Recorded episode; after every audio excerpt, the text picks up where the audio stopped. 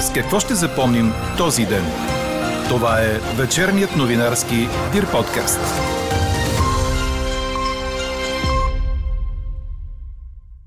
Ако украинската армия се въздържи от пряко участие във военен конфликт в Луганск и Донецк, ще последва сценарият с Косово, обявена автономия, непризната мажоритарно в света. Другият сценарий е грузинският, който би довел до реални стълкновения между руската и украинската армии. Още от коментара на външно-политическия анализатор Милен Керемечиев подкаст новините. И още от темите, които ще чуете. Окончателно от 1 април няма да се плаща такса за детска градина и ясла. В последния момент управляващите решиха да увеличат инвалидните пенсии на хората без трудов стаж. Полицаи и пожарникари не успяха да убедят кабинета за 20% ръст на заплатите. В болницата в Сливен проверяват случаи на завързвани за леглото деца временно прекратиха спасителната операция на ферибота Олимпия и стеглят го към континенталната част на Гърция. С какво ще ще запомним този ден? Чуйте във вечерните подкаст новини.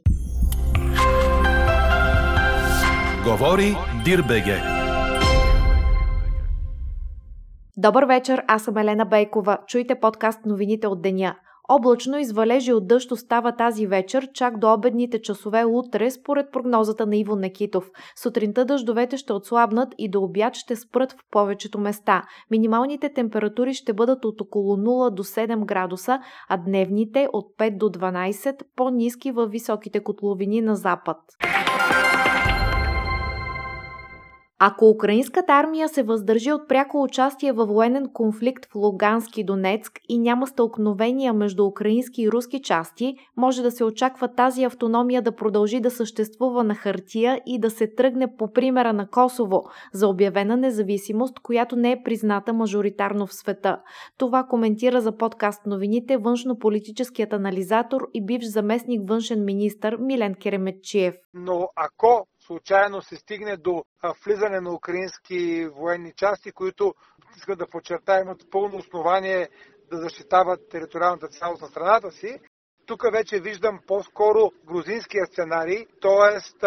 влизане на украински части за справяне с така начините според тях терористи и отцепници и отцепна реакция на Русия, което означава, че ще влезем в конкретни реални стълкновения между украинската и руската армия, което в крайна сметка ще доведе до много тежки човешки жертви от двете страни което е, според мен едва ли се иска и от а, двамата президенти. По отношение действията и опасенията на България, Киремечиев смята, че е време страната ни да спре да се притеснява, че е член на НАТО. Ние в продължение на 18 години нашата обща политика е да се извиняваме постоянно на всички, че сме станали член на НАТО. Нашата политика е по-скоро беззъба Видяхте и изказването на Министерство на економиката, когато излезе тази информация, че е имало български гранатомети, които са били изнасени в Украина. Не виждам проблеми в това България първо да е предсказуем и твърда част на източното крило на НАТО в сферата на защитата на териториалната цялост и на страната ни и на територията на НАТО и на Европейския съюз. А от друга страна не виждам никакви проблеми България, както останалите страни членки на НАТО, да продължава да подпомага отбранителните способности на, на, на Украина.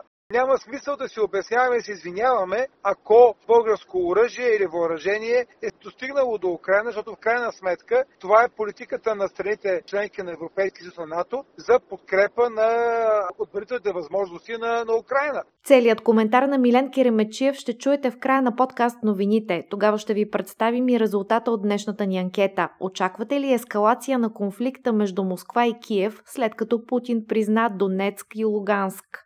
Заради действията в Украина от Европейския съюз предлагат налагането на мерки срещу замесените в незаконното решение за признаване на независимост на Донецк и Луганск, срещу банки, които подкрепят руските военни и други дейности в тези територии, мерки за ограничаване на достъпа на Русия до европейските финансови и капиталови пазари и услуги, ограничения за търговията с двете независими области. Предложението се съдържа в съвместно изявление на председателите на Европейския съюз съвет и на Европейската комисия Шаро Мишел и Урсула фон дер Лайен. Има готовности за допълнителни санкции, а след заседанието на европейските външни министри в Париж, което се очаква да приключи около този час, ще бъдат направени предложения за правното утвърждаване на санкциите а след извънредно заседание на комисията НАТО-Украина, в този час се очаква генералният секретар на Алианса Йенс Столтенберг да съобщи за резултатите от срещата. Реакциите у нас. Президентът Румен Радев и премиерът Кирил Петков осъдиха решението на Русия да признае независимостта на Луганска и Донецка републики, като публикуваха позициите си в Туитър – а Народното събрание не успя да излезе с обща декларация. Такава от името на управляващата коалиция, с изключение на БСП, представи съпредседателят на Демократична България Христо Иванов. В нея се осъжда решението на Русия и се подкрепя запазването на териториалната цялост на Украина.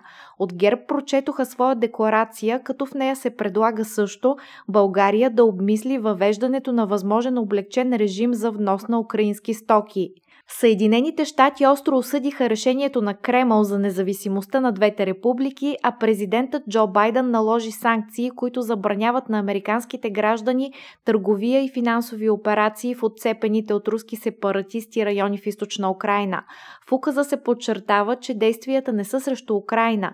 Посочени са и изключения при забраните, в това число за телекомуникации, интернет, почтите и даването на хуманитарна помощ на хората в тези региони.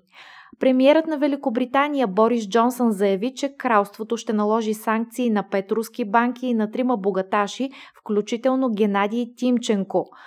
Президентът на Турция Реджеп Таип Ердоган заяви, че признаването от Русия на отцепническите региони в източна Украина е неприемливо и призова всички страни да зачитат международното право, съобщи Reuters, като се позова на турската телевизия NTV. А в Русия двете камери на руския парламент, Съветът на Федерацията и Държавната дума ратифицираха договорите за дружба и сътрудничество с самопровъзгласилите се Донецка и Луганска републики в Украина. В началото на заседанието на съвета на федерацията, заместник министърът на външните работи Андрей Руденко аргументира решението на Владимир Путин да признае независимостта на двете републики с отказа на Украина да изпълни минските споразумения и с необходимостта от защита на мирното население в Донбас – Договорите между Москва и Донецк и Луганск предвиждат сътрудничество във външната политика и защитата на суверенитета, териториалната цялост и сигурността чрез взаимна помощ, включително военна. Страните се ангажират да не участват във военни блокове или съюзи, които могат да бъдат насочени срещу интересите на някоя от тях. Самият Владимир Путин заяви по време на разговор с колегата си от Азербайджан, че Русия подкрепя суверенитета на бившите съветски републики, но ситуацията с Украина е изключение заради външното влияние върху тази страна. На този фон германското правителство обяви, че спира лицензирането на газопровода Северен поток 2, съобщи ДПА. Замразяваме въвеждането в експлоатация на Северен поток 2, обяви канцлерът Олаф Шолц, като уточни, че трябва да преоценят ситуацията, включително по отношение на Северен поток 2. По думите му, ситуацията се е променила фундаментално и Германия ще се стреми да осигури енергийните си доставки по друг начин последния момент управляващата коалиция внесе предложение за увеличаване на социалните инвалидни пенсии, които се отпускат на хора с трайни увреждания, които нямат трудов стаж. Това се случи по време на днешното второ четене на финансовата рамка на общественото осигуряване в парламента и след като майки от инициативата Системата ни убива се опитаха да влязат в сградата на Народното събрание, но не бяха допуснати. Майките поискаха увеличение на парите за лична помощ и гласуване на промени в закона за лична спешната помощ, внесени преди месец в деловодството на парламента. Депутати от Продължаваме промяната и има такъв народ излязоха навън, за да разговарят с майките, а малко след това социалният министър и народни представители от управляващите партии обявиха, че предлагат увеличение на социалните инвалидни пенсии. Така от 1 април хората с 100% инвалидност ще получават 160% от социалната пенсия за старост или 272 лева. Тези с инвалидност между 91 и 100% ще получават 238 лева, което е 140% от същия вид пенсия, а хората с между 71 и 90% близо 230 лева месечно. Председателят на социалната комисия Искрен Арабаджиев допълни. Това, което искаме да покажем като коалиция управляващо множество е, че сме близко до хората и се слушаме в, в техните думи. Разбрахме се от следващата седмица от вторник да започнем поредица от срещи и дискусии с представители на различни организации, с които да започнем сериозна работа по социалната сфера и проблемите, които са натрупали с времето, лека по лека да почнем да ги изговаряме. Междувременно парламентът одобри на второ четене промени в закона за корпоративното подоходно облагане, с които се променя закона за местните данъци и такси и така от 1 април семействата на малки деца няма да плащат такса за детските градини и яслите. С друга промяна, одобрена на второ четене, бе решено родителите да имат право на данъчно облегчение за дете в годината, когато то навърши пълнолетие. Същото правило въжи и за родителите на дете, което почине през годината. След сигнали на родители за връзвани за леглото деца в педиатричното отделение на болницата в Сливен, от самата болница започват проверка, съобщи BTV. От лечебното заведение обясняват, че връзване или имобилизиране се прилага, когато децата са на лечение с прикрепени за тях различни системи и консумативи, като целта е да не се самонаранят и да не се търси непрекъснато венозен източник – Имобилизацията е типична за деца в реанимация и деца, които са поступили без придружител, допълват от болницата. От Държавната агенция за закрила на детето се самосезираха и обявиха, че ще направят проверка относно спазването на правата на децата. Какво не се случи днес?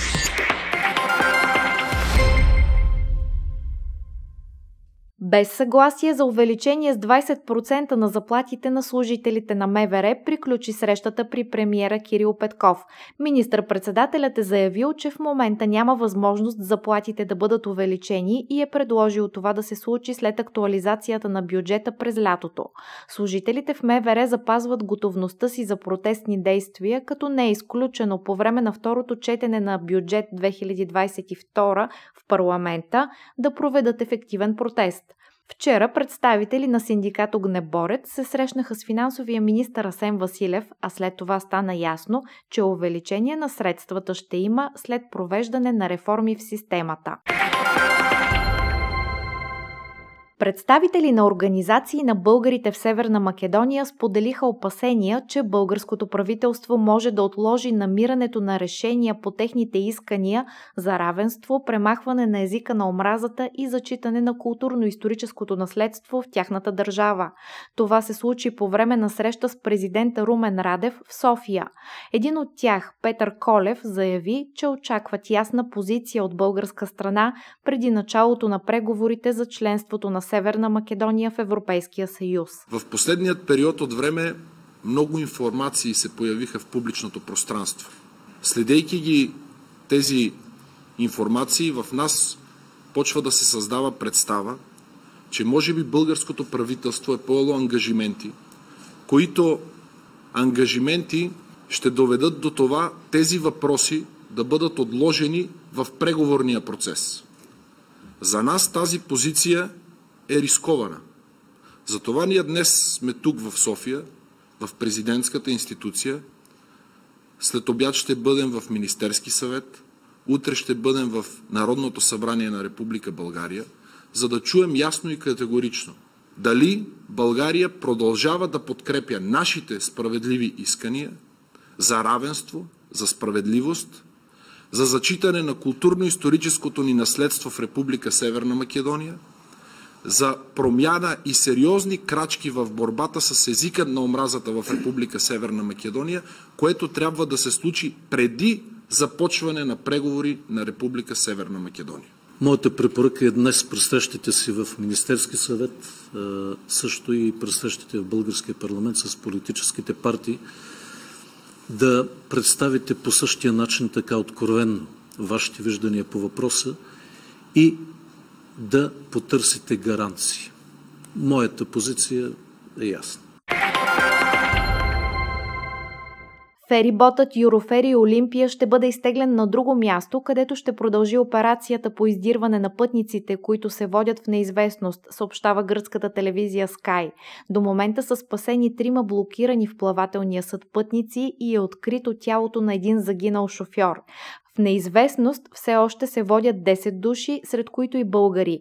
Пет дни специализирани екипи се опитват да охладят кораба, където температурата е изключително висока и да влязат, за да проверят помещенията.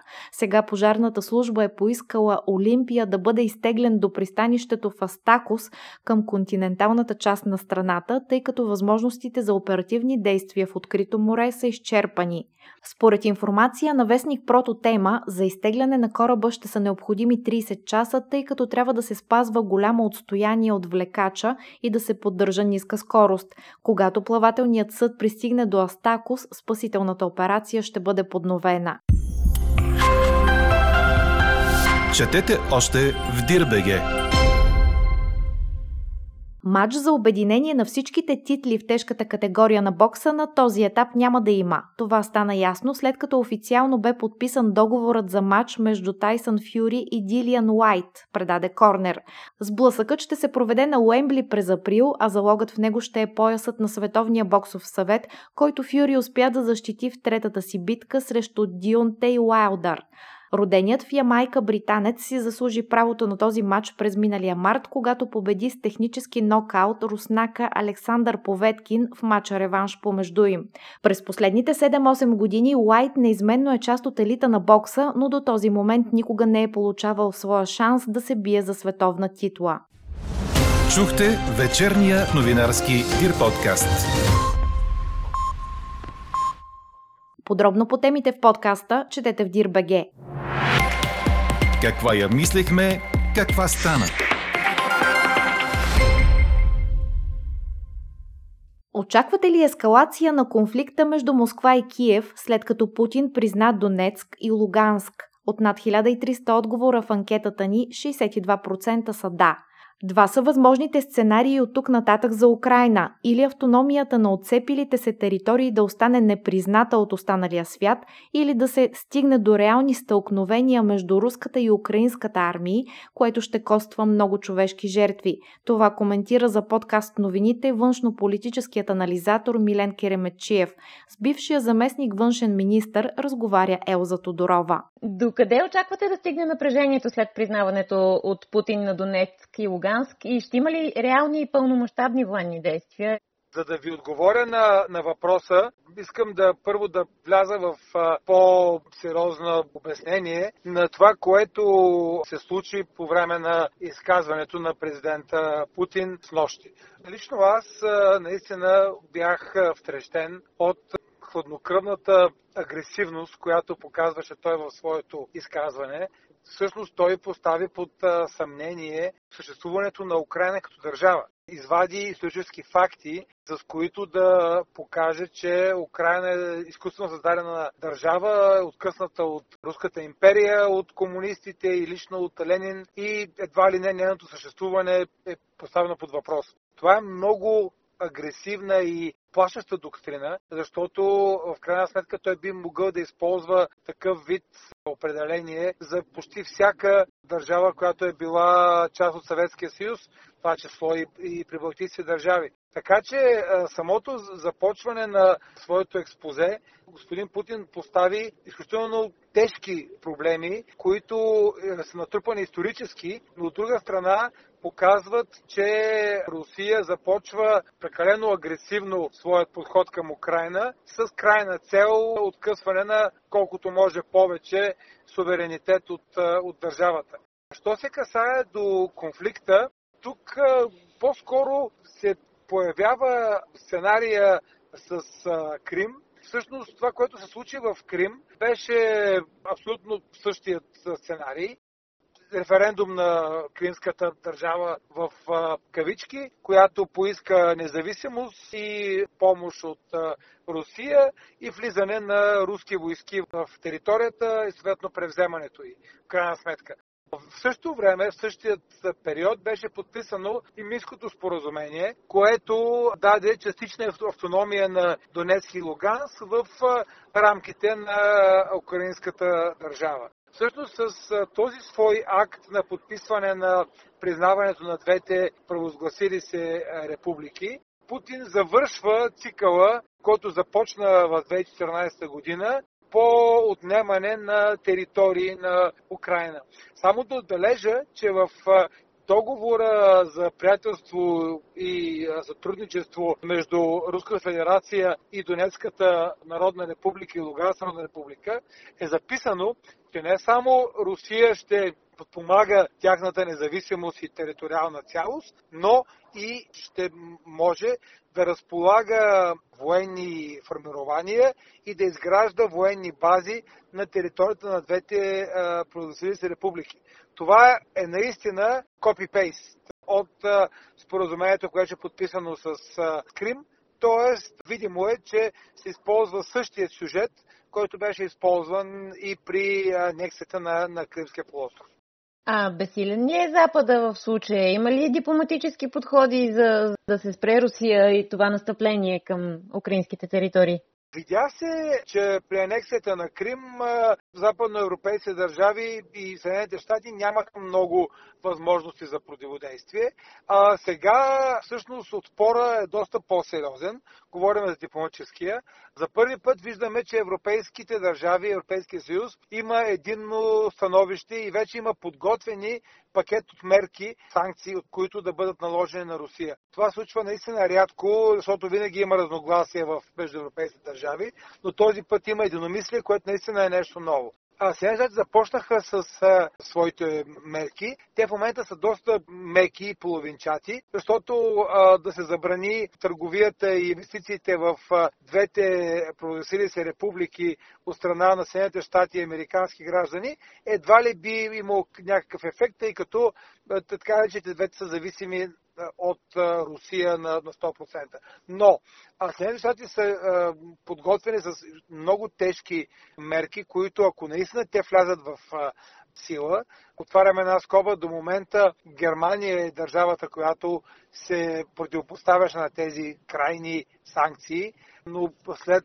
тази анексия не смятам, че това ще продължи. Ако тези крайни санкции влязат в действие, се очаква руската економика да спадне между 3 и 5% техния бъдевъчен продукт, което наистина в тези тежки години на, на криза, това число и свързани с пандемията, биха оказали негативно влияние върху ежедневието на, на обикновения руснак. В допълнение, ако Съединените щати активират своето желание за блокиране на възможности за разплащане по банков път през системата SWIFT на всички разплащане в Русия, това би довело наистина до много сериозни вложения в Русия, тъй като точно този тип санкции беше вече един път пробван от Съединените щати срещу Иран и той имаше много тежък ефект върху иранската економика. Това число и ирански граждани не можеха да се разплащат помежду си по банков път, което доведе до, сериозно напрежение и протести на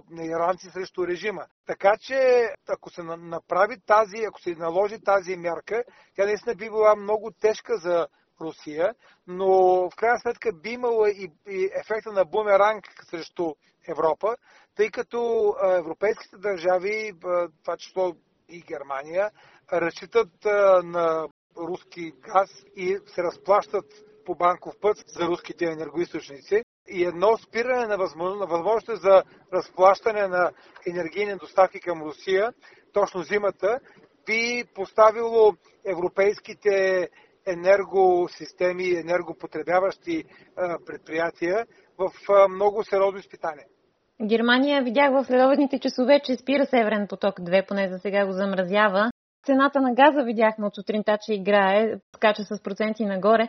Европа и в частност ние как ще бъдем засегнати най-пряко?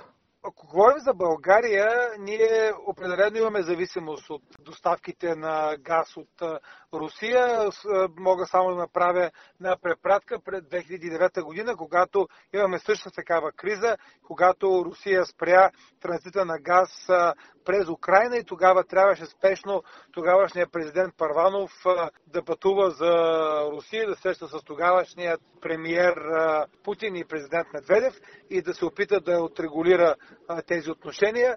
Така че зимата наистина Русия използва енергийния кос за шантаж и оказване натиск на европейските държави.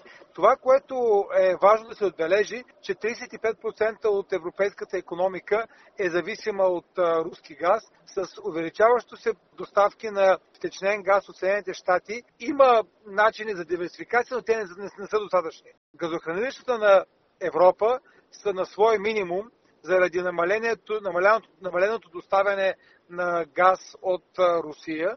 Това означава, че основната цел на Съединените щати като вече номер едно износител на газ на световен мащаб е най-важното да напълни хранилищата на Европа и по този начин да даде глътка въздух на европейските економики да се справят с липсата на доставки на руски газ в следващите месец-два. Но това е много тежко и трудно начинание, затова и смятам, че много трудно Европа може да се откъсне от доставките на газ от Русия. От друга страна обаче, пък Русия разчита на тези плащания, които получава за доставките на газ от европейските страни за захранване на своята економика. Така че, ако наистина се, се стигне до пряко или рязко прекратяване или спиране на доставките на газ, тук няма печеливши, защото и руската економика ще пострада от прехи чуждестранни доходи, които, от които тя се нуждае. А що се касае до санкциите, видимо е, че санкциите не, не оказват крайен ефект за прекратяване на военните действия или на анексията на една или друга територия. Видя се в Крим, че нямаше връщане назад. Русия едностран, едностранно завзе тази територия и няма сила, която да я принуди в момента да я възстанови.